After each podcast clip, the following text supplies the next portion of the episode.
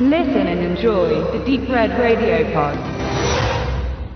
Zwei Jahre nachdem Zombies die Erde überrannt haben, sind Weimar und Jena dank eines Schutzzauns die vermutlich letzten Orte menschlicher Zivilisation.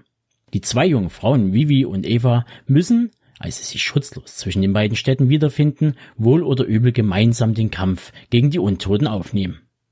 Ihre Reise führt sie in die Apokalypse, in der in Abwesenheit der Menschen eine berauschend schöne Natur die Oberhand gewonnen hat. Zombies in der Thüringer Provinz, eine Freundschaft zwischen zwei sehr unterschiedlichen Protagonistinnen und eine Geschichte, geschrieben, inszeniert und produziert von Frauen. Regisseurin Carolina Hellsgård präsentiert nach Vanya ihr zweiten Langfilm. Die Weimarer Autorin Olivia Vieweg, auf deren gleichnamiger Graphic Novel der Film basiert, gibt ihr Drehbuchdebüt, das zweitausendfünfzehn mit dem Tankrad-Durstpreis ausgezeichnet wurde. Dabei geht's aber um mehr als den oftmals erwähnten Begriff Frauenpower. Denn auch alle anderen kreativen Schlüsselpositionen sind mit Frauen besetzt. Nebst der Hauptrollen, hier zu sehen Gro Swantje Kohlhof, Maja Lehrer und Trine Dyrholm, wurden auch die Posten von Kamera, Lea Striker, Szenenbild, Jenny Rössler, Musik, Franziska Henke, Produzentin Ingelore König und so weiter in Frauenhände gelegt. Und die Liste ließe sich nahtlos fortsetzen. Im Grunde genommen sollte es zwar egal sein, wer welchen Film macht, allerdings in den Zeiten des Wandels und dem Aufbrechen des Patriarchats im Kunstbereich und den dazugehörigen Gewerken ist es durchaus ein Meisterstück, alle wichtigen Posten mit Frauen zu besetzen. Ich würde sogar behaupten, es ist ein wichtiges Zeichen für die Kultur- und Medienlandschaft. Doch kommen wir zu den frischen Ideen und braven Bildern.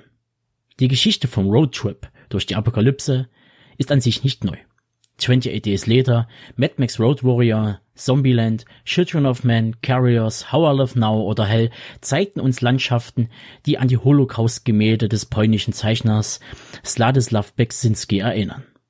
Ebenso werden Bilder oder besser unwirkliche Gefühle gezeichnet, wenn wir überwucherte Städte und Autobahnen voller dahinrostender Autowracks in Filmen wie I Am Legend sehen oder Spiele wie The Last of Us auf uns wirken lassen. Ja, der letztgenannte Titel könnte aufgrund des floresken Zombies in Endzeit als Vorlage herhalten, allerdings entstand das Spiel einige Jahre nach der Graphic Novel. Was das Design betrifft, muss man wohl eher Flucht der Karibik two und David Jones' Meeresfluchtpiraten sowie Philip Kaufmans Invasion of the Body Snatchers heranziehen. Was die Untoten betrifft, in Endzeit werden diese im wahrsten Sinne des Wortes als Naturgewalt dargestellt. Pflanzen und Pilze wuchern auf und aus ihren Körpern, getrieben von Durst, rennen, verrenken und beißen sie sich durch die Thüringer Wälder. Leider sieht das sechzehn Jahre nach Boyles Zombiewerk eher sehr konventionell aus und man fügte leider keine weiteren Komponenten hinzu. Zumindest was den Zombiefilm angeht. Man könnte auch die Frage in den Raum werfen, warum man nicht mehr mit dem Umstand der Transformation oder eher Mutation vom Mensch zum blühenden Organismus spielte. Das könnte natürlich vielerlei Gründe haben. Vom Budget, über Zeit, bis hin zur Entscheidung, dass diese Konzepte vom eigentlichen Plot oder der Kernaussage ablenken könnten. Auch die Darstellung, dass die Gesellschaft zum einen die Schwachen und Verletzten aussortiert und zum anderen die psychisch wie auch körperlich eher zerbrechlichen Personen in einer Anstalt wieder hochpäppelt, wirkt irgendwie konträr. Vivi meinte einmal mit Blick auf ihre Vergangenheit, dass bei ihrer Rettung zwei Leute ihr Leben verloren. Hm. Das Naturrecht, also das Recht des Stärkeren, ist in Endzeit ständig präsent.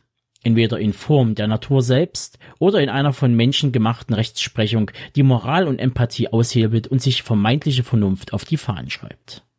Sicherlich Kleinigkeiten oder man kann es auch als Nitpicking bezeichnen, aber sie fallen eben auf und wirken etwas unstimmig.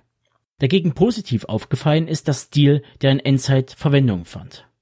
Die visuelle Darstellung von Konflikten und Gegensätzen ist hier zentral. Zum einen pendelt der Film zwischen der knochentrockenen Wirklichkeit von Eva und der traumwandlerischen Seite von Vivi. Die eine ist das Lebensmüde, die andere läuft mit einer kindlichen Naivität durch die Welt. Endzeit erinnert dabei ein bisschen an Rosamars Into the Forest, ein dystopisches Drama von zweitausendfünfzehn, in dem wir zwei Schwestern im existenziellen Kampf um die letzten Ressourcen begleiten.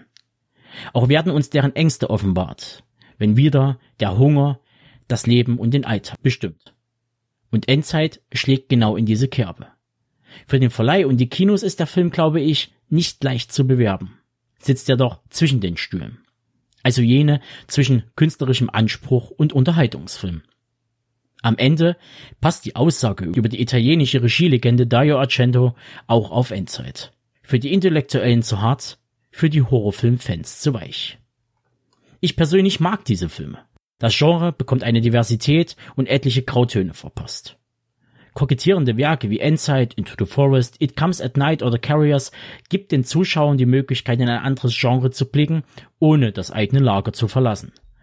Im Bestfall findet der eine Genreanhänger Gefallen an einem Stil, Ausrichtung oder Thema, mit dem er sich sonst vielleicht nicht beschäftigt hätte. Und das wiederum spricht für die Qualität eines Films oder anders gesagt, die Magie des Bewegtbildes. Deshalb möchte ich euch empfehlen, bei Endzeit einen Blick zu riskieren. Vielleicht auch, um weiteren Genreprojekten aus Deutschland eine Chance zu geben.